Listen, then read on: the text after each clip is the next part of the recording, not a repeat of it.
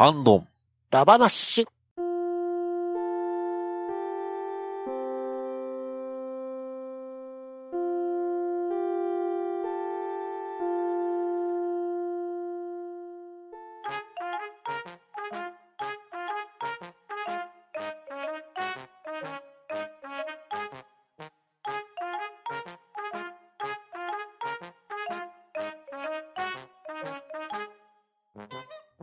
は。ハンドンダ話始めていきたいと思います。まず、出席取ります。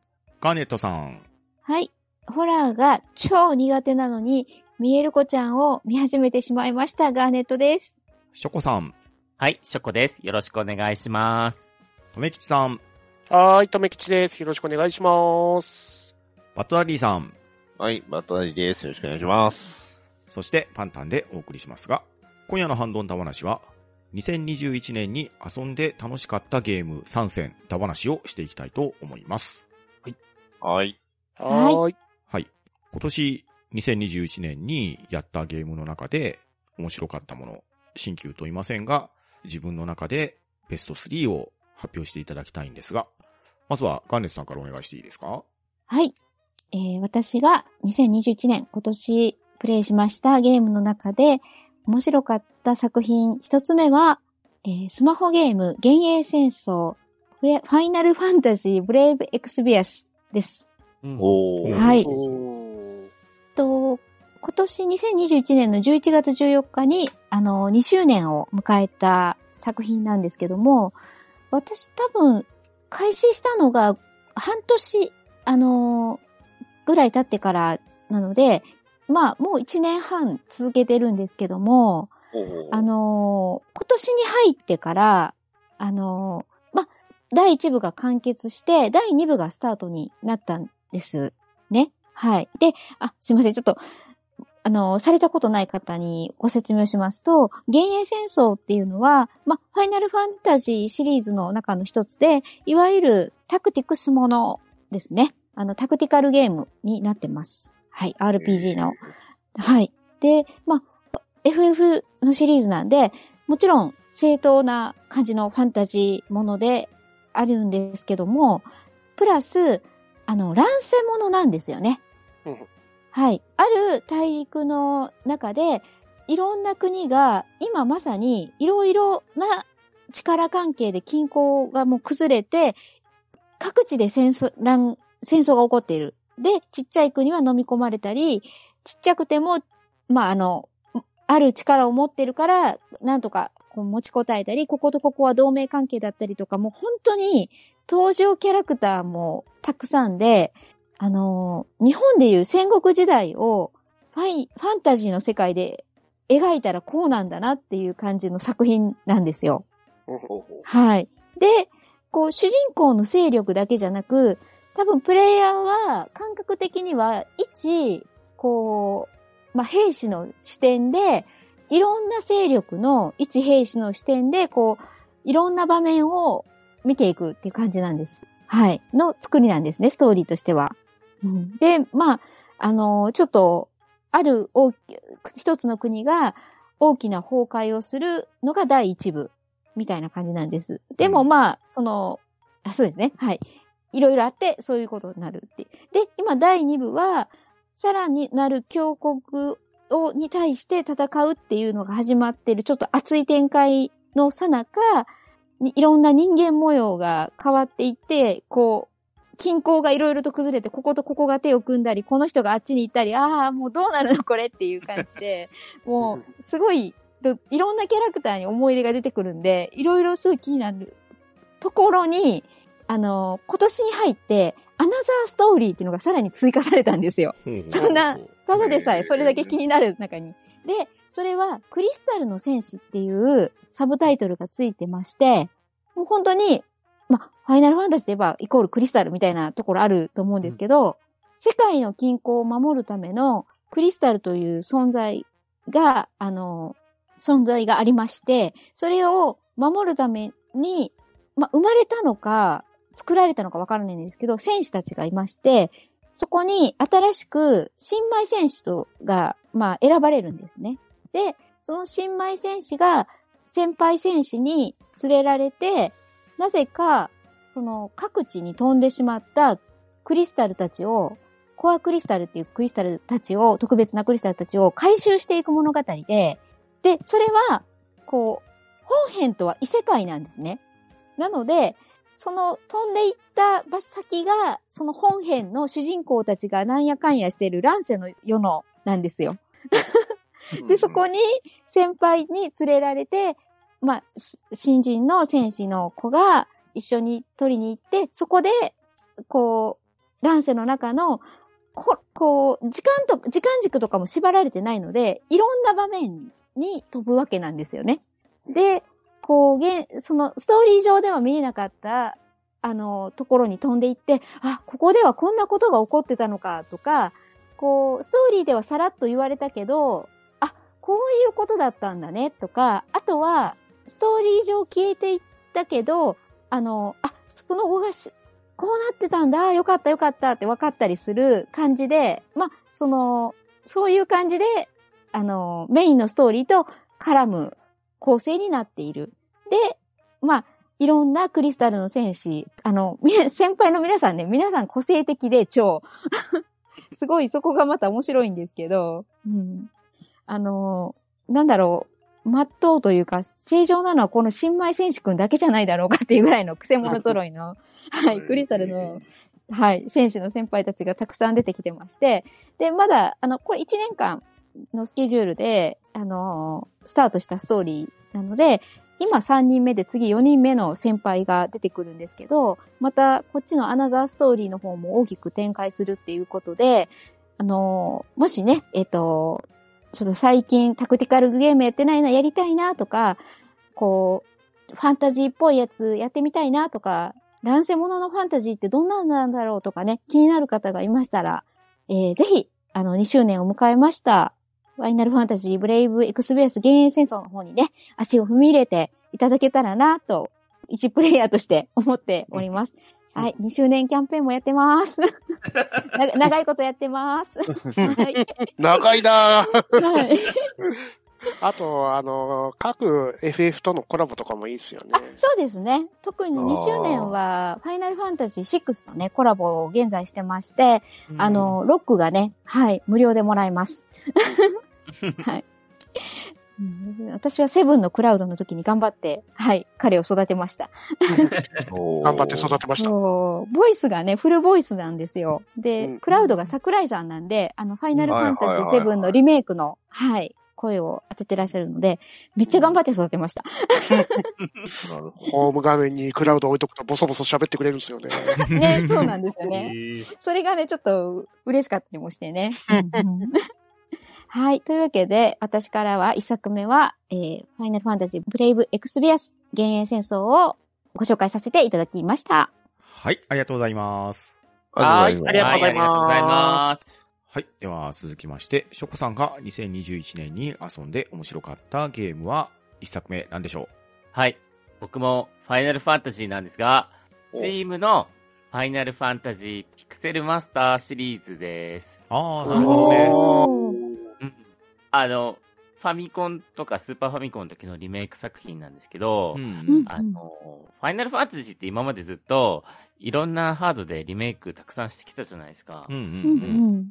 だけど、各ハードごとに、このリメイクが存在してたんで、その、ゲームの内容のね、企画がバラバラだったり、結構絵柄が違ったりとか、うんうんうん。あったんですけど、今回1から6まで、同じ企画で、あの、オリジナルにもっと近くて遊びやすくしたやつが今回の、なんかピクセルリマスターなんですけど、うん。はい。で、自分推し的には、あの、うんうん。あの、なんでしょう。ドット絵が、あの、オリジナル版の時に担当してた、渋谷さんっていう方が、あの、リマスターしてくれて、うんおーえーこのね、もう、すすっごいいいんですよ。これ以上ないくらいね、ドット絵が最高なんですよ。うん。ドット絵いいですよね、FF のね。そうなんですよ。うんこれねこのね渋谷さんのね、ドット絵のね、アートブック買うぐらいね、ほんと渋谷さん好きなんですよね。そう。うん。で、あの、ゲームもね、進めていくと、モンスターとかにモンスター図鑑があって、で、うんそれどんどん増えていくんですけど、うん。うん、それをね、あの、なんだろう、モンスターね、一つ一つね、もうずっとじっくり見れるから、それもまたいいんですよね。うん。そうなんですよ。うんあとね、天野さんの、あの、アートブックもついてるんで、うんうんうんうんえー、それはすごい。ううんん。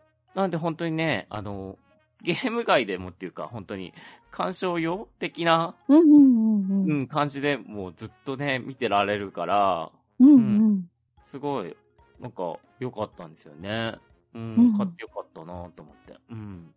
あと、まあ音楽もね、やっぱりすごい綺麗になって良くなってて、へえ。音楽だけでもね、なんかこうう、ん。音楽だけ聴くモードとかもあって、うん、うんうんそれも良かったし、うん。あ、ちなみに FF1、正直なとこ今回初めてクリアしたんで、そうなんですね。うんまあまあずっと遊んでたんですけど、FF1 は初めてクリアできて本当良かったなと思って。うん。うんうんうんいや、本当このドット絵見てたらね、こう、アイロンビーズやりたくなってダメなんですよ。ああ、なるほど、なるほど。うん。どうしても。はいはいうんはい。そんなんでね、もう全部のモンスターに当たって、この、モンスター図鑑を完璧にしたいなと思って。見たくなっちゃいますよね、それは。そうなんですよ。うん。なんで、今んとこ1から5まで全部出てて、まだ6は出てないんですけど、うん。うん。うん。一応全部、はい、買うように頑張って今、やってます。4をやってるのかな？うん。うん。うん。今遊んで。なんで、はい。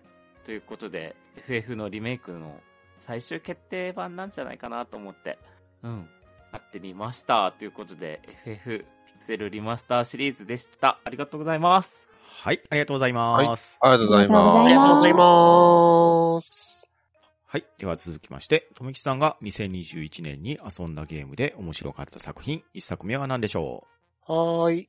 面白かった作品一作目は、まあ、これは外せないでしょう。モンスターハンターライズでございます。うん確かに確かにおー、うん確かに。本当だ。今週までね、一番これを今日、今年はやったかなって感じがしますね。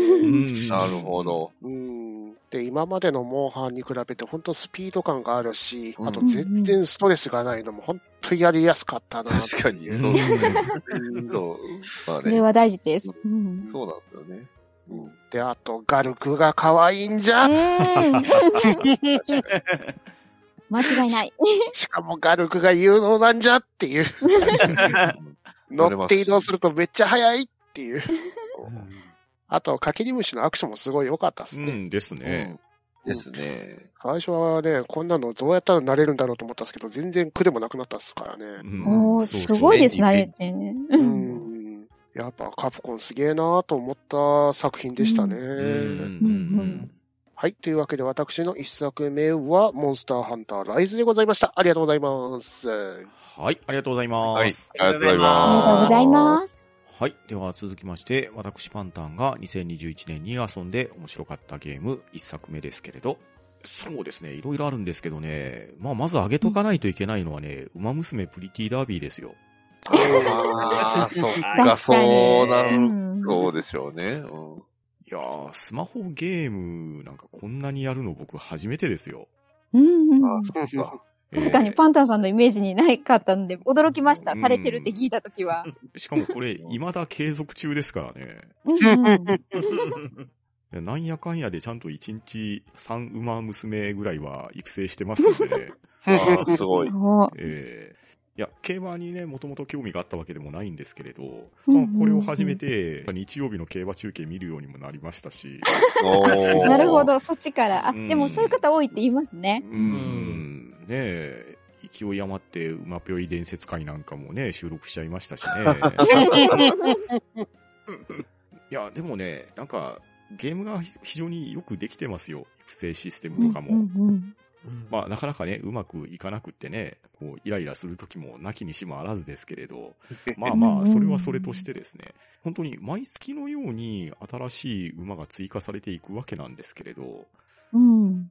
いやーなんか、こんなキャラクターで大丈夫なのっって思いながらもストーリー4話まで見たら、ちゃんと感動してるっていうね、なんとも不思議な作品なんですよね。へえ。で、まあ、思いが通じたのか、最近、北さんブラックの SSR が3突までいけることができまして、お。めでとうございます。えーまあこのまま順調にね、虹のかけらが集めれるような収集ができれば、貫突が完全に視野に入ってきたっていうところで、うん。これは非常にいいんじゃなかろうかと思いますし、番組の途中ですが、ニュースをお知らせします。パンタンが述べた、ウマ娘プリティダービー、サポートカード SSR 北三ブラックですが、収録日においては三突状態でありましたが、収録翌日、見事 SSR 北三ブラックを引き当て、貫突レベル50を達成したとのことです。このことに関し、パンタンは、こんな引きは初めて、とコメントしております。ニュースをお伝えしました。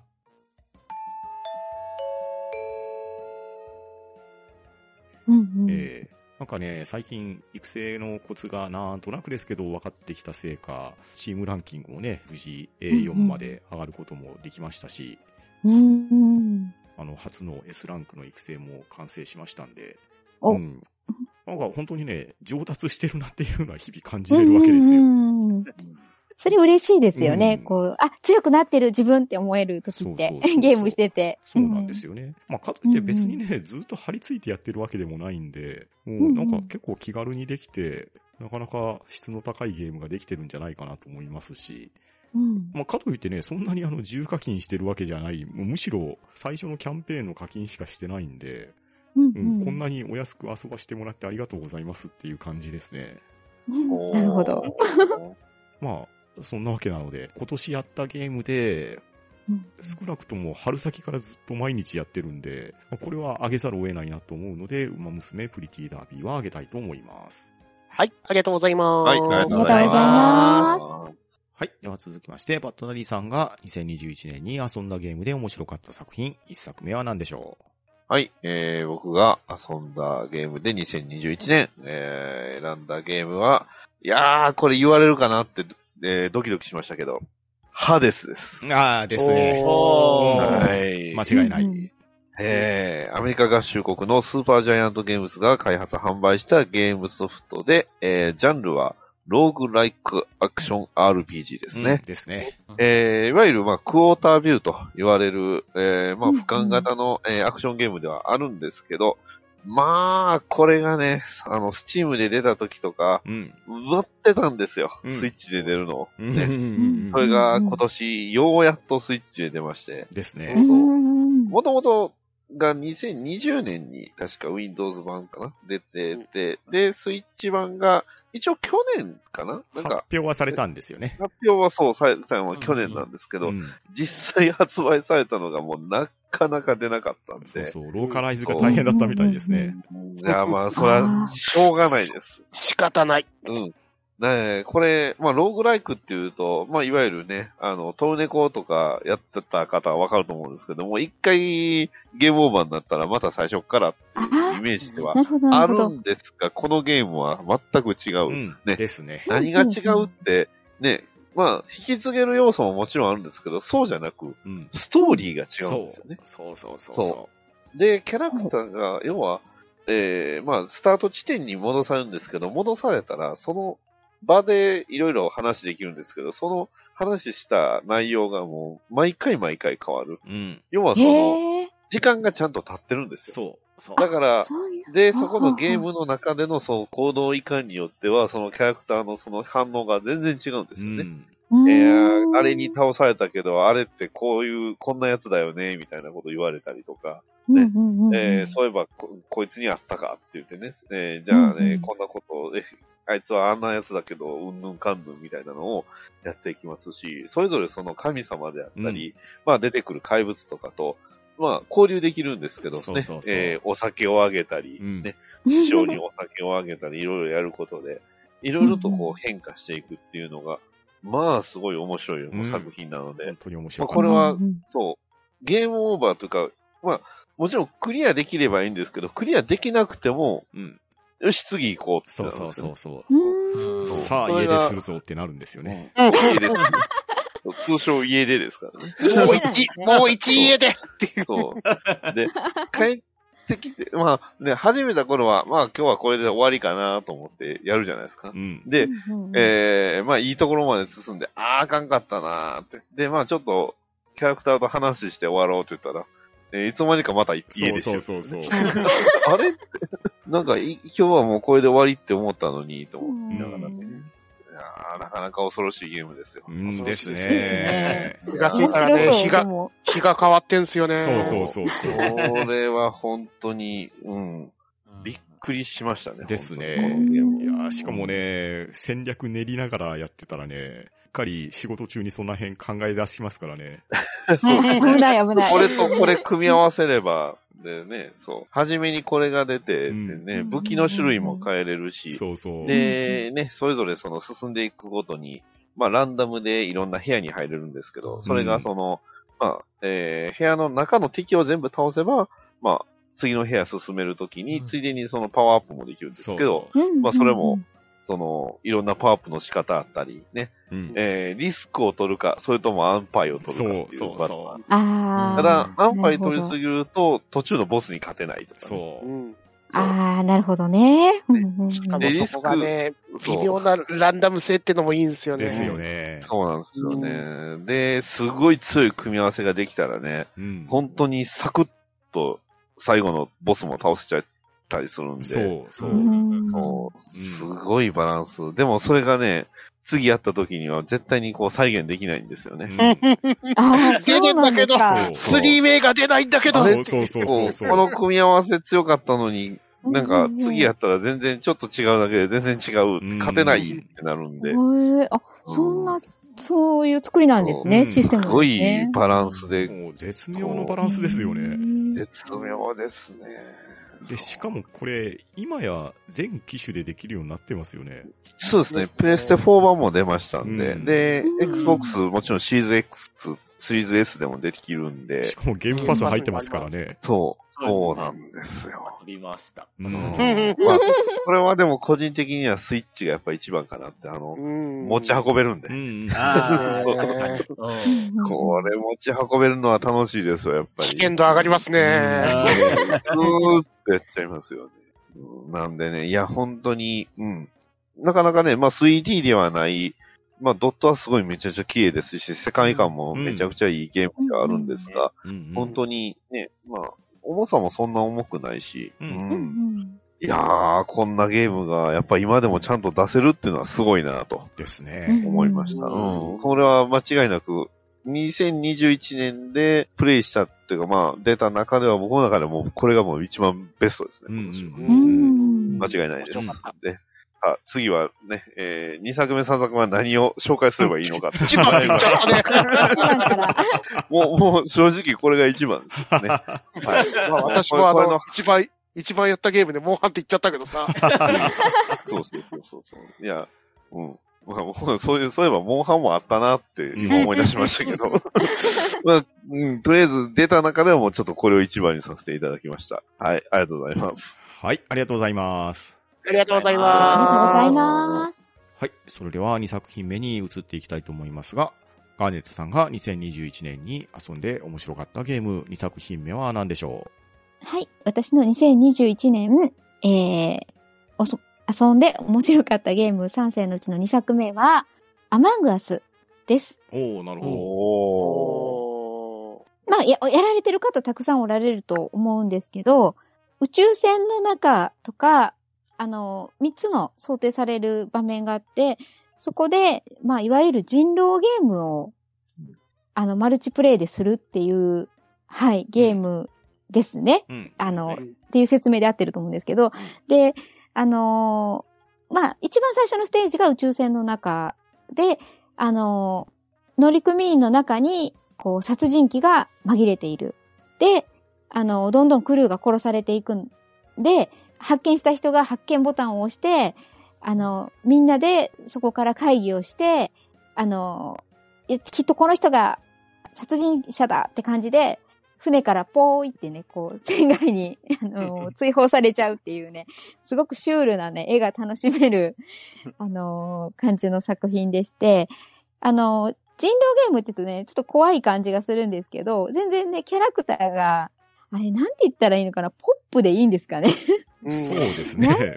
はい。なんとも言えないね、ちょっと、はい、あのー、感じの、うん、ゆるかわ系っていうのかな？はい。の乗組員に自分がなってね、こう、いろいろ、あ、で、まあ、乗組員がタスクと呼ばれている、その宇宙船の中でやる作業をすべてクリアすれば、あの、この乗組員の勝ち。もしくは、隠れている殺人者の仲間たちを全員、えー、船外追放することができれば勝ちっていう、本当に、まあ、人狼みたいな感じで、まあ、あの、基本的には会議ボタンっていうのとか、もしくは、いた、死体を発見して、こう、発見ボタンを押して、そこからチャットで、だ、誰々を見かけたとか、いや、それは嘘だ。そいつが、そう言ってる奴が殺したんだとか、こう、わーわーわーわー、みんなでね、言うんですけど、私はちょっと、あの、運よく、こう、ボイスチャットをされてるプレイヤーさんたちの仲間に入れていただけて、あの、ボイスチャットでアマングアスをやってるるんで、本当の、まあ、あの、対面式の人狼をやってる時と同じ感覚でできるんですけど、すごいね、よくできてて、うん、あのー、おも、面白くやってる、やらせていただいてるんですけど、まあね、よくね、あのー、船員同士でね、殴り合いをするんですよね。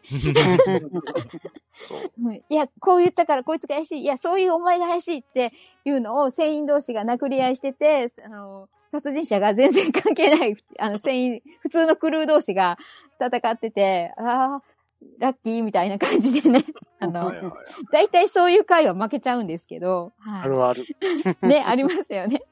はい。で、まあ、本来の遊び方ではないんですけど、これ、私が一番、これ、アマンガスで言いたかったのが、鬼ごっこができるんですよね。うんですね。はい。あの、設定をいじって、殺人者を鬼、にして、あのー、鬼の視界を狭くして、めちゃめちゃみんなすごいスピードで走れるようにして、っていう感じで、こう、まあ、いわゆる作戦会議とか、あの、人狼みたいな会議とか、こう、放出とかいうのなくて、いかに鬼に全員殺される前にタスクをこなして、勝つかっていうのをやるんですけど、このね、鬼ごっこやってる時の阿鼻共感具合がね、変わらないんですよね。で、鬼になると、みんなそれぞれに鬼キャラみたいな感じに、モードが変換されて、すごいね、それがまた楽しくて、あ、この人が鬼になったと思ったら、こう、なんか、いつもやってくれるね、こう、なんか、鬼っぽい感じのね、セリフを言ってくれたりして、まあ、私個人的には、ウラキングさんのこんにちはが大好きなんですけど、はい。もう心底ね、あの、本気で逃げてますね。あの時は、行き出して。で、大体、アマンガスで鬼ごっこした後は、冬場だろうと、なんだろうと、汗だくになってめっちゃ体が熱くなって。はい。そんなね、今から寒くなる季節にもね、ぜひぜひね、あの、皆さん、クロスプラットフォーム型なので、あの、ご自分の持ってるね、あの、ホームのね、アマングアスをダウンロード、または購入されて、あのー、そういうふうにボイスチャットでね、わーわー言いながら楽しんでみるのもいいんじゃないかなと思って、アマングアスを、はい、ご紹介させていただきました。うん。これね、つい先日、新ルールも追加されてですね、そうなんですか？みたいですね。これがね、さらに混乱に拍車をかけて面白かったですね。はい、あ、マジですか？ちょっとね、最近、あの、タイミングが合わなくて参加できてないんですけど、ぜひぜひまた、あの、仲間に加えてやってください。えー、あの、クルーにね、はい、化けれる機能が追加されてね。な、なんだって？ねとめきちさんが僕に化けて、はい、で、僕と鉢合わせして、で、はい、僕は自分の姿のキャラクターに殺されるっていうのを。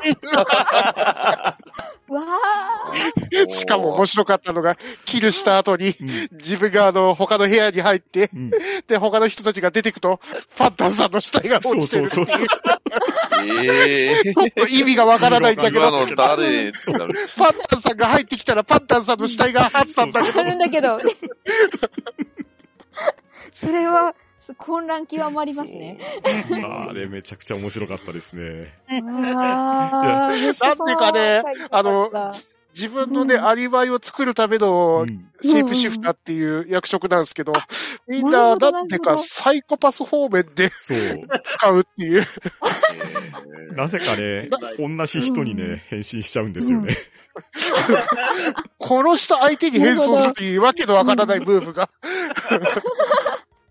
おかし、おかしな現象が今発生してるんですね。ええそれはちょっと楽しみですね。そうで、挙句の果てに小さいパンタンさんになっちゃったそんですからね、うそうそう自分が。。そうなんかね。まだね、はいバグが残ってるみたいで、ああ、そういう、あ、なるほど。とめきちさん。んがパンタンに変装するんですよ。で、はい変装して、で、僕を殺して、で、はい。まあ当然すぐバレるんですよね。うんうんうんうでん。ですよね。で、とめきちさんも追放されるわけですよ。で、はい。追放されたら、あの、とめきちさんなのにパンタンの幽霊になって出てきてたり、ああ、そっか。だから、ドッペルゲンガーになっちゃってるんですね、うんいわゆる。そうそうであとは本当は報告が入るとう、ん。うんその報告終わった後に脱げてるんですよ。うんうんうん。本当は。うんうんううん。ん。その、シェイプシフターの皮が、うん。はい。化けの皮が。うん。それがね、あのバグで脱げなかったんですよね、そう自分。そうそう。そう。あー。だから死んでるはずのパンタンさんがいて、そうそう。私がいねえってバレバレじゃねえですか？っていう。うん。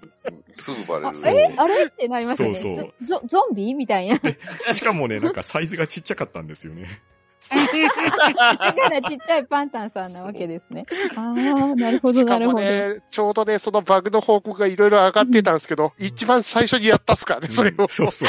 そう。何この神がかった展開っていう。面白そう。逆に面白い。うんねうん。そうそう。パいいンタンさんがなちっちゃいっていや。あれは本当に 神がかってましたね。え。うんなんか神回発生しますよね。一回やってると、なんだこれはみたいなね、状況が発生するっていう。とめきちさんがね、ベントから一本釣りされたこともありましたもんね。こんにちはっていう。あの、新機能として、あの、ベント掃除っていう、あの、タスクが増えたんですよね。それで、あの、ベントに潜入してる最中に、そのベント掃除をすると、その、はい。ベント一本釣りができるようになったんですよ。はい犯人が見見えちゃうわけですか？そうそう、隠れてあるのインポスターをベント掃除することによって、そこから引っ張り出せるんですよ。引っ張りだ、あ、もう見れるだけじゃなくて引っ張り出せちゃうんですね。それもね、一発目にやったんだよな。トメさん持ってるから、もうそういうのは。脱出って言って、シュンって言ったら、うんポンって出てくるっていう。はい。わーみたいな。え、そういう場合ってもう相手を倒すしかないですよね。殺すしかないですよね、そこに関してはうんわあ、いやーそれはいろいろ、あれですね、運営側もどんどん混迷極めるような。そうですね。ルールも方に追加されたり、マップも追加されたんで、うんますます面白いですよ。あなるほどじゃあもう本当に今から寒くなる季節、みんなでギャーギャーワーワー言うには本当に適したゲームでね。ですすね。ですね。というわけで、私が、あのーおすすめする2021年ベストゲーム第2作目はアマングアスでした。以上です。はい、ありがとうございます。ありがとうございます。はい、ありがとうございます。はい。では続きまして、ショコさんが2021年に遊んで面白かったゲーム第2作品目は何でしょはい。えっ、と、ご存知、マイクラなんですけど、おー。うんうんうん今回ですね、あの、大きなアップデートがあって、今年。ううんうん。はいうんで、あの、ブロックとか、アメジストブロックと、鍾乳洞かな？うんと、うんあとね、ヤギ、ヤギも追加されたし、ウーパールーパなぜ？はいはいーはいウーパはールーパそのチョイスの、あれを聞きたい。青いルーパールーパーですか？い。レアなやつね。うんー。で、あと発酵イカイカなんだ。うんえそのね、その発酵イカのイカスミで、あの、額作ったら、その額光ったりするんで。へえ。ー面白いえへーそうなんです今年ね、結構ね、アップデートが豊富でうん、ううんうん。ん、楽しかったんですけど、あのウーパールーパーもね、なんか、た種類たくさんいて、いろんなウーパールーパーがいて、でね、バケツですくえるんですけど、そのね、バケツですくったね、ウーパールーパーもね、うん。なんか、の絵がすごい可愛くて、うん。うん、それをね、集めるだけでもちょっと楽しくて、ね、マイクラはまあまあ、ずっとやってたんですけど、今年入ってまあ、新しいワールド作って、うん、遊んでまた、なんか、ああ、面白いなと思いながらアップデートも楽しんで、うん。うん、で、今は主に、そうですね、ゾ、ゾンビ、スポナーの周りにゾンビを治療する場所作って、その、村人ゾンビ出てきたらとっ捕まえて、なんつうんだろう、強制治療して ま、そう、街を作るっていう今遊びをしてるんですけど。なんかね、別に目的はないんですけど、まあ、うん、遊び方もユーザーそれぞれで、なんかいつまでも遊べていいなと思ったりしながら。うん。で、今年は、なんだろう、ゲームボーイのあの、サガのキャラを、のね、像を立てたり。おー、いいなうん。あとね、綺麗なのび太も作りましたね。へー。うん。かな。あとね、あ、くもこも作、作りました。くもこ。さんみたい。うん。ね、そんな遊びをしたりしてましたね。うん。で、今年、もうそろそろですね、またアップデートが来て、うん、うん、崖とか洞窟のアップデートですごい、なんだろう、映えるような洞窟ができたりとかするんで、えー、うん、それも楽しみだし、うん、うん。うん、地下もね、あの、今より結構深くまで掘れるようになるんで、ー、うん、さらにずっと深く掘れるんで、なんか、うん、まだまだ遊べるかなと思っています。はい。ということで、私の推しはマイクラです。はい、ありがとうございます。はい、ありがとうございます。ありがとうございます。はい。では、続きまして、とめきさんが2021年に遊んで面白かったゲーム2作品目は何でしょう？はい。私の2作品目は、アマングアスと言いたかったですけど、だいたい言われちゃったんで、えー、別のゲームを、エイリアンファイヤーチームエリートでございます。ほうほうほうほう。はい。えー、こちらの方は、プレイステーション4の方で発売された、あのー、映画のエイリアンを元にしてる、あのーうんうん、FPS ですね。のシューティングゲームですね。うん。で、これがまた4人協力プレイとかでできて、で、めっちゃエイリアンが襲ってくんすよね。おー、怖いシチュエーション、シチュエーション的にあの、エイリアン2っていう映画があって、その中であのー、エイリアンが迫ってくるときにセンサーで、あの、数の点々がめっちゃ出てくるシーンがあるじゃないですか。あの、レーダーセンサーにそんな感じで、無数の点々がうわって出てくるときあるんですよ、ね。えー、怖い怖い怖い。しかもね、画面の中にいなかったんですよ、そいつが。で、屋根を見上げ、上の方見上げると上にびっしりうわーって感じで。そいつがぼっとぼっとぼっと落ちてきたりとか。えーしかもね、そいつを普通に倒したりするとね、うん、体のあの、体液の酸とかで普通にダメージもらったりとか。ああ。なるほど。で、エイリアンも種類があってめっちゃ強いやつとかいて、それがあの、通り魔のように襲って、襲いかかってくんですよ。で、襲いかかって反撃しようとするともうダクトって速攻で逃げられたりとか。いやね、そういうシチュエーションがね、またたまらなく熱いんですよね。で、その後のまたエイリアン以外のものと戦うシチュエーションとかまた熱いんですよね。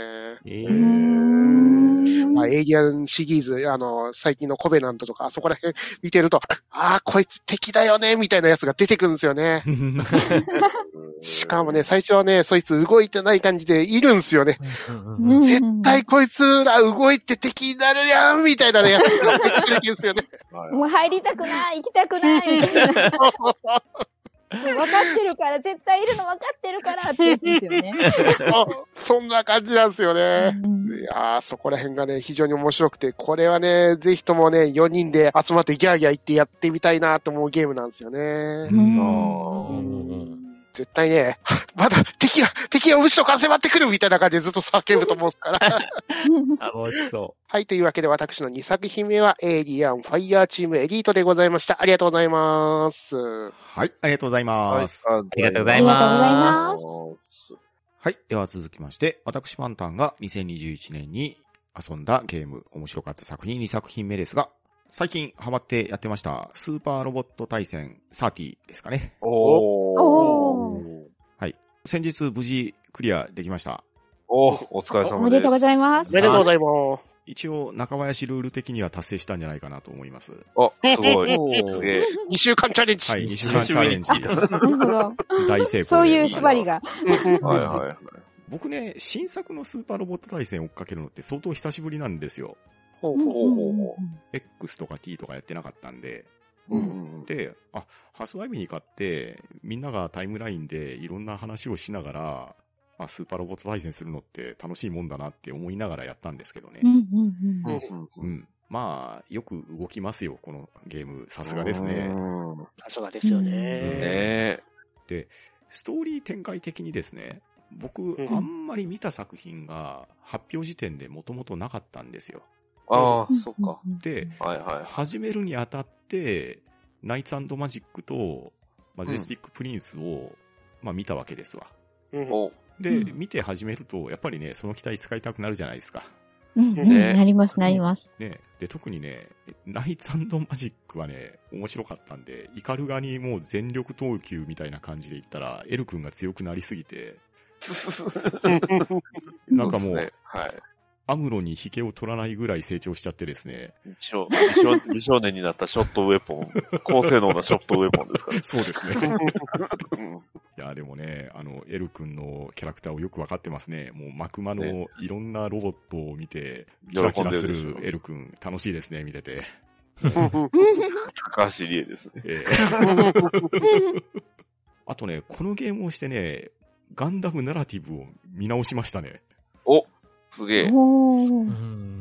なんか、ナラティブで言いたかったことはこういうことなんじゃないかねって、作り手の意思が伝わってくるような書かれ方をマしててジですね。か？マジですか？それちょっと僕、つ僕にはまだ届いてないと思う。いや、正直僕も届いてなかったんですけど、あこういう解釈をすればいいのかとか、うんああ改めてナラティブガンダムを見ると、意外とかっこいいなっていうのに気づくんですね。ああ、まあまあまあ、そうなんーですよね。うんうんすごい、あの、ニューガンダムの衣装がすごいあるんんですすよね。そうそうそう。うん顔つきもそうですし、うんそで、あの、A 装備のね、動きがね、えげつないっていうのがね、う。あ戦闘シーンを見るとね、かっこよすぎましたね。あ、なるうほど。うんあの、メガ粒子砲の当て方がえげつない。ええ ミサイルで敵動けなくしといて、メガ粒子砲撃つんですけど、直撃刺すんじゃないんですよ。メガ粒子砲をぶっ放して、それをなぎ払って当てるっていう、なんかかやたらかっこいい当て方してくれるんですえーね。映装備でかいですからね。そう。うんあとね、ストーリー展開的に逆襲のシャアの後の話の展開なんですけど、うんうんうんうんそこでアムロとシャアが生きてる設定なんですよ。だから今まで誰も知らなかったシナリオ展開なんですよね。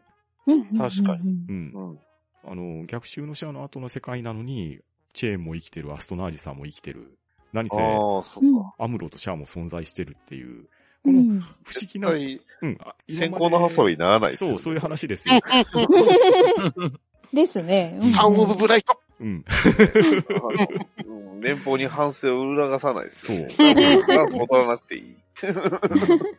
違うけど。いやまあ、そういう展開があり、なかなか面白かったですね。で、あとう、ん。まあ、今まで培われてきたシステムとは少し作りが違うのかな？招待システムとかはなくなってたりとか、うんうんううんん。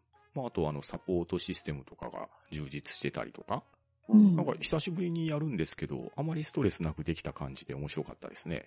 ああ。それは良かったですね。うんいいなぁで、まあ、このゲームもね、いろんな機種で遊べるようになってて、で、もういろんなバージョンが出るじゃないですか。はい。うんうん。あのーもういろいろね、迷ったんですけれど、もう一番いいの買っとけって話になってですね、おお 全部入りのやつを買ったわけですよ。なるほおーで、まあそうすると、戦闘シーンも生歌が聴けるわけじゃないですか。ど。ですね。ねテンション上がりますねテン。ション上がりますね。で、テンション上がりすぎてカラオケに行っちゃうっていうね。なるほど。そこから。が理由やったで久回しぶりに行ってるなぁと思ったら、そうか、そうか。そういう話だったんですよ。うん。ななるほど。ええるほど。いやー、スーパーロボット対戦は経済回してますよ。本当ですよ。ちょっと。待ってます素ね。晴らしい大阪大阪のスーパーロボライブ行きましょう。ですね。また、ザムグル歌いましょう。タムングル出ないですけどね。今回は出ないですけどね。ね、そうそう。いや、でも今回はね、追加のダウンロードコンテンツで、桜大戦とか、鉄血のオルフェンズとかが参戦決定してますんで。おー。そうなんですよね。ライズやフラッグが入るんですかね。入ってほしいですね。ああ、そうですね。うん。いや、そんなこんなでね、久しぶりにスーパーロボット対戦を満喫できたっていうところで、2本目に押したいと思います。はい、ありがとうございます。はい、ありがとうございます。はい。では続きまして、パトラリーさんが2021年に遊んだゲームで面白かった作品、2作品目は何でしょう？はい。えー、僕が2021年に、えー、遊んだゲーム作品2つ目は、機動戦士ガンダムバトルオペレーション2です。おおはい。えー、まあ、ぶっちゃけ言うと3周年しましたね。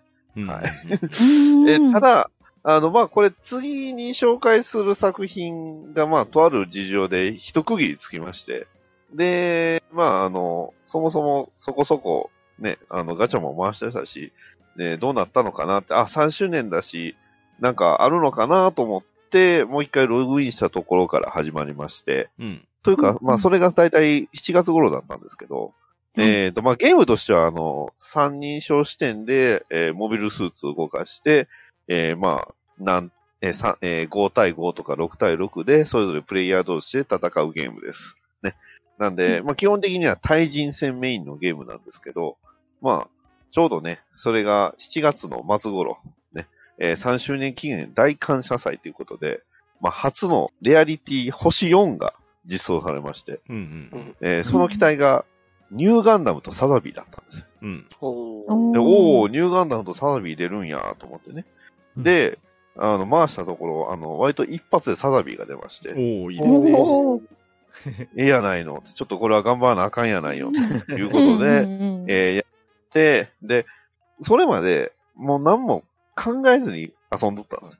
うんうん、でも、どうやらこのゲーム、コンボが大事だな、ということに、この時点で、3周年でやっと気づきまして。でそこからその基本コンボとか、まあ要はその定石と言われる、えー、まあ機体選びですね。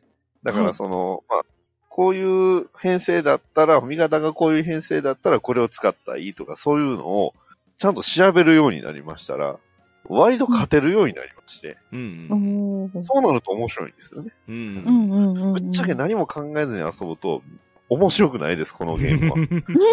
あの特に機体のそのままうちでやると面白くないんですけど、ただ、機体ソロって、その定石をある程度その抑えてしまうと、なかなかに面白いゲームで、うん、あのなかなか意外と今3周年、3年続くだけあんだなというふうに感じました。うん、あの、まあもちろんガシャゲーな部分もあるんですけど、うん、ぶっちゃけガシャじゃなくて、販売で出てる機体自体も、弱い機体は基本これ修正入りますんで、うん、あの、それまで産廃とね、産業廃棄物とまで言われてた機体が、急に、あの、派遣を取ったりする、まあ、その、時期でいう環境を取ったりするゲームではあるんで、うんうん、割と、うん。で、結構ね、割と当たります。いいやつ。うん。あの、そんなにお金かけなくても。で、1日1回は必ず回せるぐらいにはもらえるんで。うんうん、だから、ね、そんなバトルオペレーション2、僕の愛機は、ね、バイアランカスタムだったりします。それもあの星の高いやつじゃないですか？えー、星4ですよ。ね、そうです。なぜか、ニューガンダムサザミに続いての星4が バイアランカスタムなんですよ。で、なんならユニコーンに出てる機体ってこれしか出てないんですよね。ね最近、あとダブルゼータがね、あの、強化入りました。あまりにも弱すぎて、ボーナスバルーンとまで言われてた。あの、ダブルゼータ、マジマジ、マジ強くなりました。もう、突然、そう、急にあの、ダブルゼータが本当に、えー、作、作、作中ぐらい強くなった。この前使ってビビりましたもん。強えってなるんで。まあ、そんなね、あの、バトルオペレーション、あの、遊びたい方は一緒に遊びましょうね。あの、これ多分ね、ボイチャでやって遊ぶともうちょっと面白くなるんかなと思います。うん、うん、なるほど。クランとかでね、やるとね、絶対面白くはなると思います。うん。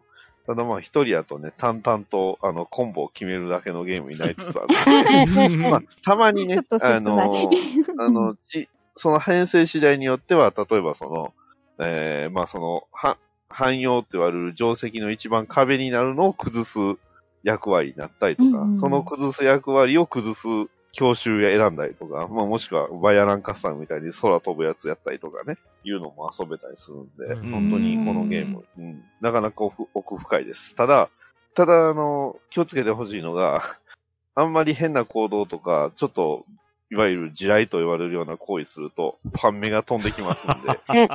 怖はい。この前も飛んできましたよ。なんで、なんでこんなのに乗るんですかって言うんで、あの、まあ僕はね、丁寧に返したところ、あの、向こうから、いや、そんなに丁寧に帰ってくるとは思いませんでした。こちらも言い方が言い過ぎました。申し訳ございませんでしたっていう メッセージが来ました。なるほど。あの、丁寧に、はい、あの、暴言しか返ってこなかったので、言い方悪くてすいませんでしたっていうふうに。ね、あの、これが大人の、あの、戦い方ですよ。そう。これが大人のやり方だ。すごいな。っていう気持ちを味わいました。はい。はい。でね、あの、皆さんもネットマナーは気をつけましょう。ということで、えー、バトルオペレーション2でした。ありがとうございます。はい、ありがとうございます。ありがとうございます。ありがとうございます。はい、それでは3作品目に行ってみましょうか。はーい。はい。はい。では、ガーネットさんが2021年に遊んだゲーム、面白かった作品3作目は何でしょう？はい。私の2021年遊んで面白かったゲーム3作目は、もうプレイしてすいません、2年目になりますが、えー、スマホゲーム、フェイトグランドオーダー、コスモス・イン・ザ・ロストベルトです。おはい。もう、あれですね、FGO という名前でね、あのー、とても大変有名な、いろんな意味で有名な、はい、ゲームなんですけども、はい。あの、ガチャがね、鬼畜だとかね。言わない天井内ですかそうですね。あの、未だに、こう、ストーリーのね、あの壁は一体どうやったら越えれるんだ、みんなとかね。はい、そんなことがね、あの、まことしやかにささやかれ、描かれている、はい、えー、今年6周年を8月で迎えた、あの、スマホのゲームなんですけども、私は2年前ぐらいからちょうど遊び始めまして、あの、まあ、普通にストーリーもね、とっても面白くて、フェイトグランドオーダーのそのフェイ、最初についているフェイトの、あの、一番最初のゲームはしてないんですけど、アニメは全部見てるぐらい、あの、好きだったので、まあ、あの、がっつりハマってしまったんですけど、えー、マスターと呼ばれる主人公の魔術師が、英霊、過去の英雄、もしくは反英雄ですね、を召喚して、あのバトルをして、えー、世界を修正していく物語といえばいいのかな？はい。で、まあ、アドベンチャー型 RPG ゲームっていう多分ジャンルになると思うんですけど、今現在、第2部の6章というところまでメインシナリオが進んでおりまして、このね、あの、第2部6章が今年まさに公開になって、すごい良かったんですね。はい。というのもですね、あの、第2部6章の、あのー、主人公たちが冒険しないといけない、まあ、修正しないといけない世界っていうのが、あの、イフワールドのイギリス、イギリスがブリテンと呼ばれていた時代なんですね。で、もちろんブリテンと呼ばれている時代なので、いわゆるアーサー王が治めてた時代のイギリスなんですよね。うん、まあ、円卓の騎士。で、ええ、それは、元々のフェイトの原作のヒロインがアーサー王なので、まあ、もちろん、そのシナリオを書くのは、フェイトを手掛けていたナスキノコさんが、せん、さんが、こうシ、シナリオを手掛けてくださったメインシナリオだったんで、かなり胸熱な展開だったんですよ。ね、月決めもあったのに。はい、ね。はい、そうですね。あんな忙しい中ね。ねはい。うん那須さん頑張ってくださってね。で、あの、前後編と言っていたのに、まさかのね、前後、前中後編というね、あの、はい。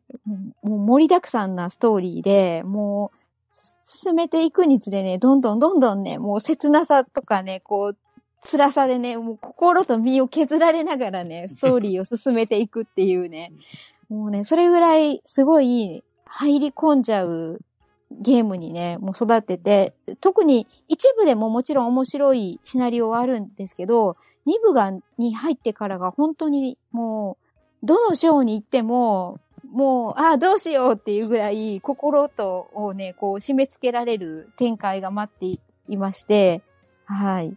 で、まあ、そんなね、メインシナリオがね、もう泣けるわ、こう、心も体もやられるわっていうぐらい、あのー、すごいいいんですけど、プラス、その FGO のいいところ、いいところ、うん、は、そのシナリオとは関係ないイベントが、まあ、開催されるんですけど、こう、シナリオとシナリオの間に、今年展開され、あの、展開というか、今年新作で出されたイベントっていうのが、まあ、主人公が先ほど言ったように、いろんな if 世界の修正に行くっていう物語なんですけど、うん、今回は、その英霊たちが、なぜかみんなアイドル化していくっていう世界に 行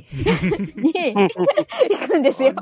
もうね、その時点で、何それっていうか、何言ってるのあなたってガーネットさんって言われると思うんですけど、本当にそうなんですよ。あのね、まだね、正直、今のイベント、はい、今回のイベントはマシな方です。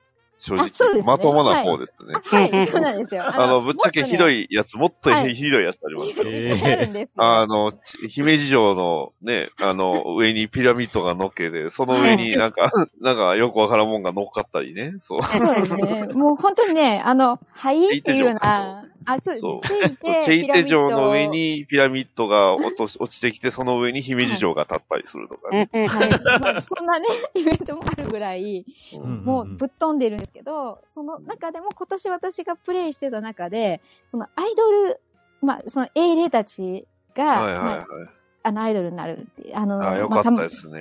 まあ、ねそうなんです。あの、牛、牛若丸だったりとか、ジャンヌ・ダルクだったりとか、あのー、あと有名なのはレロとか、主典童子がみんなね、アイドルになって歌って踊ってるんですよね。アイドルって可愛くて、かっこよくてって なるんですよね。で、まあ、そんな世界の中で、その、こういう異常、異常事態を、に起こってる原因を究明していって、最後にその原因になってるものを、あの、まあ、排除するというか、こう、回収して、あの、修正完了っていう感じなんですけど、今回のイベント、そういうぶっ飛んだ内容も面白かったんですけど、その、ね、そうなんです。そ、育ててた英霊たちに自分が、あの、一あそのアイドルの衣装を着せれるようになってくれてまして、うん、新作の衣装が12作もあって、だからその12人のそのキャラクターを所持してる人は、12人ともその新作の衣装に着替えた上に、その新作、あの新作の衣装を着て戦ってる時は、その曲が流れるんですよね。そう。そうなんです。そうそうそう。あの、アイドルになってるから、みんな持ち歌があって、その、それもオリジナルで作ってるんですよ。その、イベントのためだけに。で、どんだけこのイベントに力入れてるの ?FGO っていうぐらい。このイベントの力の入れ方は、あのーうん、これもともとあの、アプリとのコラボなんですよ。そうですね。別の。はい。うん、で、そのアプリ自体の伏線が、あれって何年前かな？一昨年ぐらいの年末の、はい。ですね。アニメ、だいたい大晦日にやったアニメの中に入ってたんですよ。で、これなんやろなって思ったやつを、なんと2年越しで回収してきたっていう。もう今のあの、今回のそのガーネットさんの説明聞いた方もわかると思うんですけど、もう一元さんお断りってレベルじゃないんですよね、これ。本当にこの FGO は、長い。はい。まあ、ね、先ほど6周年っていう話をしたんで、ね、あれなんですけど、まあでも、そんなか感じですけど、初めて2年目の私でも、十分楽しめて、すごいなって。そう、あの、めっちゃ面白かったし、この、ためだけのこのアイドルの曲もったいない。毎回、今、本編に戻ってからも、この服着てたら流してよって言いたくなるような。ねはい。いやそうなんですよ。いっちゃんが良かったんですよね。ねあの、ステイバー、え、謎の、謎の X がね。はい。そんなね、キャラがいたりするんですけど。うん。はい。そんなわけでね、ちょっとこう、もう6年間もやってるゲームなのに、まだまだこんなね、あの、びっくりするような展開を、とか、こんなすごいことをしてくるんだなっていうのに、ちょっと驚いたので、今回はね、うん、あのこういう形で、はい、させてというか、紹介させていただきたいと思って、フェイトグランドオーダーの方を、えー、ご紹介させていただきました。以上です。はい、ありがとうございます。はい。ありがとうございます。映画、一章の映画、一応今年やりましたからね。うん、あ、そうですね。はい、一章の最後ね。はい。あれね、あれ、あれもっと。プレイヤーは泣きますよね。そうですね。ただね、逆に言うと、プレイヤー以外はね、全く面白くなかったと思います、あれ。プレイヤーのため、そう、ユーザーのためだけの 映画だったんで。いや、や、僕はもうあのシーンは泣きましたね。もう私も泣きました。あの、絶対やってた人は泣けると思うんですけど、ただ。出た瞬間泣きましたね。ね。そうそうそうそう。よかったんだよな。はい、よかったです。あれは。すいません。はい。はいはい。では続きまして、ショコさんが2021年に遊んで面白かったゲーム3作品目は何でしょう？はい。スイッチで出ました、ブレイブリーデフォルト2です。はい。おー。うん。机2の RPG なんですけど、うん。うん。まあ、ストーリーはざっくり、あのー、主人公の男の人のセスが、うん、あの、海難事故で、うんと、5つの国がある大陸に流れ着くんですよね。うん。で、そこで、海、海に打ち上げられてるとこに、そ、あの、滅びた国の女王のグローリアさんに拾われるんですよ。そこから、まあ、仲間が増えていくんですけど、なんだろう、魔導書の学者のエルビスさんと、そのエルビスさんの傭兵のアデルさんが、で、その4人で、まあ、その国を回って、うん、行く、まあ、王道なファンタジー RPG なんですけど、これですね、あの、戦闘システムが、あの、ファミコン時代の、まあ、コマンド形式のファイナルファンタジーとほぼほぼ同じで、まあ、単性なんですけど、あの、ブレイブポイントっていうのがあって、で、それをですね、消費することで、その、一旦の間に2回とか3回とか、うんと、動けたりするんですよね、コマンドを。だから、うん、こう、ファイヤー打った後に、そのままポーションを使って仲間を回復とか、そういうことできるんですけど、うん。で、その、ターンごとに1個ずつ増えていくんですけど、そのブレイブポイントがマイナスになると、その、1回休みみたいな感じで動けなくなるんですけど、それのね、うん、なんだろう、ブレイブポイントの管理するのが楽しかったり、うんうん。うん、あと、雑魚戦とかだと、その、最初にブレイブポイントたくさん消費して、畳みかけたりとか、うんうんうん、あと、ボス戦だったら最初にバフをかけまくりとか、なんかそういうのがね、すごい楽しくてね、うんうん、すごいやってたんですよね。で、キャラのね、育成もね、ほぼほぼファイナル ファンタジーの5と、同じなんですよ。なんか熟練度上げて、なんだろう、スキルを覚えてって、その、他のね、ジョブになっても、な、サブ、サブジョブでつけれて、その、なんだろ、スキルを、まあ他のジョブでも使えたりとか、本当に FF5 のシステムと、まあほぼほぼ同じですごい楽しくて、うん、ずっとやってて、まあ最後まで行ったんですけど、うん、これ、なんだろうな。本当に懐かしい RPG って感じなんで、うん、本当に今年一押しでしたね。うん。はい。そんな感じで、年の一押しは、ブレイブリーデフォルト2でした。ありがとうございます。はい、ありがとうございます。はい、ありがとうございます。はい。では続きまして、ともきさんが2021年に遊んで面白かったゲーム3作品目は何でしょう？はい。私の3作品目は、えー、1年半続けております。プリンセスコネクトリダイブでございます。いや、こちらは、プリンセスコネクトリダイブは、あの、スマホ向け RPG、まあ、実質ソシャゲですね。うん、で、まあ、始めたのが、去年の3月ぐらいだからもう1年半続けておりますね。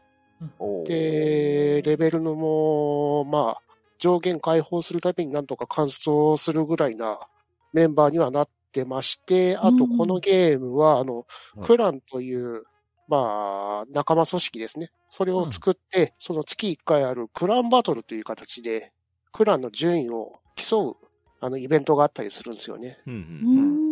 それがまた非常に熱い。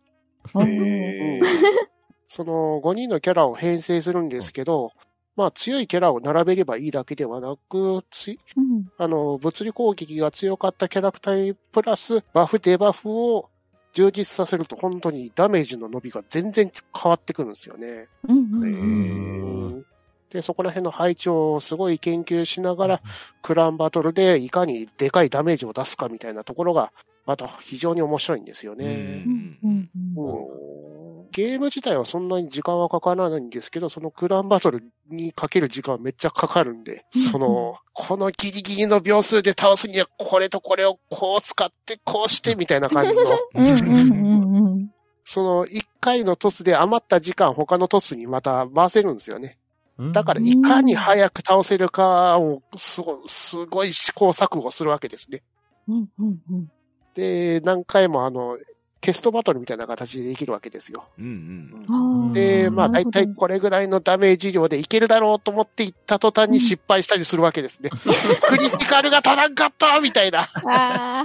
バフでバフかけるタイミング間違えたみたいな。なるほど。そういったもうクランバトルが非常に熱かったですし、あと、2.5周年記念の時に、あの、集団、あの、レイドバトルがあったんですよね。うん、その、ちょうど今、ストーリーが第2章の終盤のところにいるんですけど、そのラストバトルって形でボスたちに、あの、参加者みんなで挑むみたいな。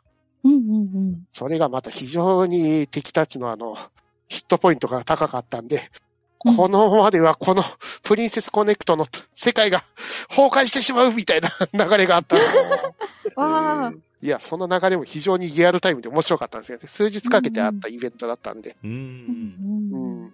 まあそんな感じで、まあ、プリコネは本当にガチャゲーではあるですけど、その配布される石が半端ないんで、大体あの、強キャラを引くときには天井分は溜まるんで、その、きちんと使うところを考えてやれば、欲しいキャラは必ず手に入ったりするんで、うん。うん、そういうところも、すごく、ね、うん、優しいんで、ぜひとも、あの、プリンセスコネクトをやっていただいて、一緒にクランで戦いましょうというわけで、プリコネギライブでございました。ありがとうございます。はい、ありがとうございます。ありがとうございます。ありがとうございます。はい。では、続きまして、私パンタンが2021年に遊んで面白かったゲーム3作品目ですが、これはですね、いろんなところでも言ってたんですけれど、やはりですね、エンダーリリーズは外せないなと思いますね。ああ、なるほど。や、これはですね、まあ割と今年の早いうちに、僕はアーリーアクセスで始めたゲームなんですけれど、いやー、まあ 2D アクション RPG ですね。まあメトロイドバニアと言ってもいいんじゃないかと思うんですけど、まあとにかくですね、インディーゲームとは思えないグラフィックと、あと、世界観と環境音楽ですね。これがどれも素晴らしいハイクオリティです。で、本当にね、特筆したいのは環境音ですね。効果音であったりとか。ですね。もうこれ絶対、あの、ヘッドホン推奨ですわ。あ、そんなに、うん、うん。あの、雨のシーンとか、水に潜るシーンとかの、なんか本当にね、そこに、こう水に沈んだ時に一瞬ゴボゴボっていう音がして静寂になるっていう。あ、なるほど、なるほど。これがですね、非常に気持ちいいんですね。で、そしてアクションゲームとしてもすごく優れてるんですよね。まあ、メトロイドバニアの形式をとってるので、最初はいけるところも限られているんですけど、うん、ボスキャラを倒して新たなスキルを得ることによっていけるところが増えていってっていうのが、まあ、どれもこれもアクションが気持ちいいですし、で、主人公はリリーっていう女の子なんですけれど、その女の子自体は動くことしかできないんですよ。実際に攻撃をしてくれるのは、自分を守ってくれる、いろんな手助けをしてくれる、まあ、スタンドみたいなものって言ったらいいんですかね。ああ、なるほど、なるほど。ただまあ、一応、全員元そう。人間元人間なんですよね。ああ、うん、で、その元人間の人たちを浄化しながら自分の力に変えていってっていう、そうそうそうそう。まあ、話の展開もね、実に切ない物語ですし、いやー、確かう。うんん、いや、あのー、2480円プラス税で買えちゃうゲームとは思えないクオリティですよ。そんなお安いうん感じなんですね。う。うんん。いや、だからね、これは、に。ゲームが強かっ本当にた、今年は。ゲームすごかったですね。あそう。もうダディさんが言われたハデスもすごかったですし、いや、僕もハデス大好きですごくやり込みましたけど、いや、このエンダーリリーズも負けず劣らずだと思うんですよ。ですね。う。うんん間違いなく。いや、そしてね、難易度が決して簡単とは言わないですけど、まあこれ以前ね、僕はあの、ドアラジの方にね、出させてもらってお話もしてきたんですが、なんと言いましょうかね、あの、敵に飛び込む勇気を与えてくれるゲームですね。なうん確かに。うん、すごく赤露感を味わえると言いましょうか。うんまあ、すごい、やっぱり、その、ね、あの、まあ、いわゆるダーク、ソウルシリーズらしさもありますよね。そうですね特にボス戦は。うん確かに確かあそう、同じ攻撃をね、当て続けながら相手のパターンを読んでいくっていうところは、そうそうそうそうソウルライクですよね。うんですーね。うんでもね、難しいですけど、達成感がね、すごくあるんですよ。うん。あこいつ倒してやったわっていうね。ねえそでしかもその倒したボスが自分にさらに力を与えてくれるっていうところも話の展開がいいんですよね。で、まあこのゲームマルチエンディングにもなってますし、うんうんまあ、あの、なかなかね、物悲しい世界観であり、話ではあるんですけれど、これは体感しておいて損はないんじゃないかなと思いますし、このお値段であれば、チャレンジしてみるのは大いにありじゃないかと思うんですよ。うんうん安いですよね。いやねー、もう本当にねこれは破格だと思いますよ。う。うん。いや、これでね、セールとか来た日には、さらに値引きになるわけでしょ？うんなりますね。ねえ。なので、まあ、どこかのタイミングで触れてもらいたいゲームだなと思いますし、何かいいメトロイドバニアないって言ったら、まあ、今ならこれをおすすめしますね。はい。というわけで、僕の2021年に遊んで面白かったゲーム3作品目はエンダーリリーズを押したいと思います。はい、ありがとうございます。ありがとうございます。ありがとうございますす。はい。では続きまして、マットダディさんが2021年に遊んで面白かったゲーム3作品目は何でしょう？はい、えー、僕が、えー2021年遊んで面白かったゲームは、フォールアウト76です。おーおー。うんはい。ね、えー、まあ、バトルオペレーションにハマる前に、まあ、あの、毎日鬼のようにやっていたゲームが、フォールアウト76ですが、うん。えー、発売は2018年、うん。ねえー、出た当初、ね、ぶっちゃけ言います。1ヶ月、え、2ヶ月1ヶ月ぐらいで500円ぐらいになってました。うん。はい。いただ、これがなんとね、まあ今回そのフォールアウトシリーズっていうと、まあどういうシリーズかっていうと、いわゆるその、まあ FPS で、えー RPG なんですけど、まあ基本的に世界が滅んでます。核戦争後です。うん。ねうんえーの荒廃した世界で、まあ主人公を、えー使いながらいろんなね、旅をしたりとか、そういう、その世界でいろんな取引したり、戦ったりっていうのがメインのゲームなんですが、まあ、この、今回そのフォールアウトシリーズの中では、は、初めてオンラインゲームなんですよね。うんうん。でうん、他のプレイヤーと一緒に戦ったり、取引したり、まあもしくは喧嘩したりっていうのが、まあ、メインなんですけど、まあ、それが不評で不評で。ねで、まず、その世界の設定なんですけど、まず NPC がいないんですよ。人間の。え？最初はね。で、はい一体何をやっていいのかもさっぱりわからない。で、あとバグも多いっていうことで、とにかく、えー、で、あの、運営側の、あの、対応もまあ悪かったです。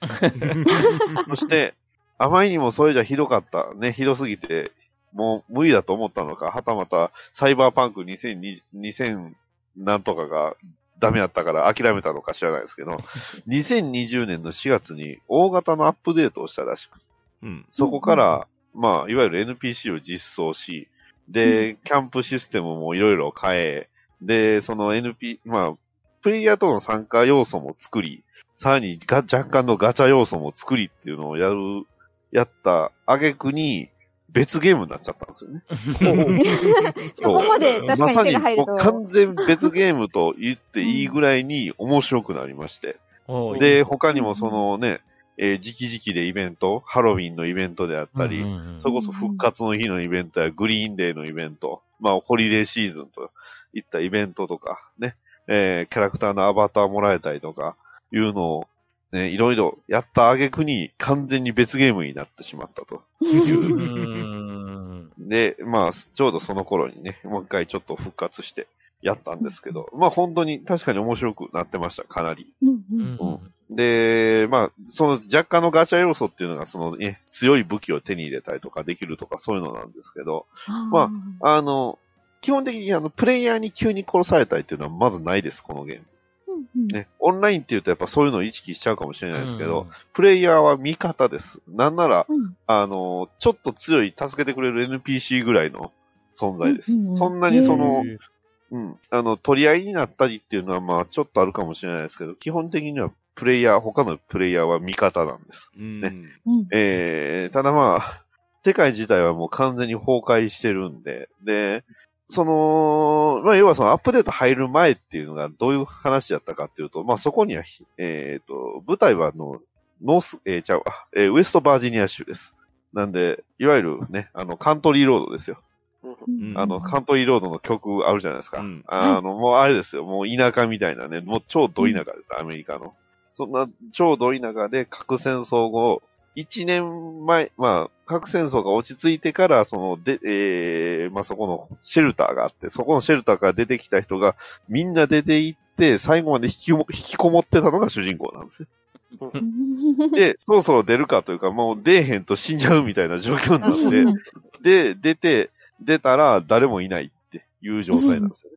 で、いろいろアップデートがあり、入植者って言われる、まあ要はその安全になったから、えー、いろんな他のところからいろんな人たちが来てくるんで、その人たちと、まあ、交流したり、いろいろやったり、まあ、いろいろにはもちろんね、えー、銃で解決するような状況もあるんですけど、ただ、まあ、完全にオンラインゲームなんで、要は強かった武器が急に弱くなるっていうこともある、あります。バトルオペレーションと一緒ですね。うん、えー、結構それがその、顕著だったのが、僕はあの、基本、格闘を使ってたんですけど、うん格闘武器がもう思いっきりナーフされまして、あの、めちゃくちゃ弱くなっちゃったっていうのがね、あったんで、その辺はショックだったんですけど、まあとにかく、あの、オンライン要素も面白いし、で、出てくるキャラクターたちもね、あの、なかなか個性的なキャラクターもいろいろ出てきて、ストーリーもしっかりとフォールアウトしてますんで、うん、まあ、逆にその中古でくっそ安いんで、それで買ってやるのは全然ありです。あの、値段以上の価値はあります。ちなみに僕は発売日に定価で買いました。はい、ということで、まあ、あの、面白くなってよかったなというのが、うん、えー、まあ、今年、こういうこともあるんだなっていうのはちょっとし感じました。うん、ということで、えー、フォールアウト76を上げさせていただきました。はい、ありがとうございます。はい、ありがとうございます。はい、ありがとうございます。はい。それでは今夜のハンドオンダ話は2021年に遊んで面白かったゲーム3選を発表していただきました。リスナーの皆さんもいろいろなゲーム今年楽しまれたと思いますが、面白かったゲーム、おすすめしたいゲームなどありましたら、ハッシュタグハンバナでつぶやいてみてください。はい。そして続きまして、聴取率調査のお知らせをしたいと思います。ハンドオンダ話では今年も番組の品質向上のため聴取率調査を行います。配信エピソードの詳細欄にアンケートのリンクがありますので、そちらからご協力をお願いします。今年も抽選でささやかなプレゼント企画を用意しておりますので、どしどしご応募ください。なお締め切りが2022年1月31日までになりますので、ご注意お願いします。それでは今日皆さん、ありがとうございました。はい、ありがとうございました。はいありがとうございましたは、うん、だ、ん、だ、ば、の、し、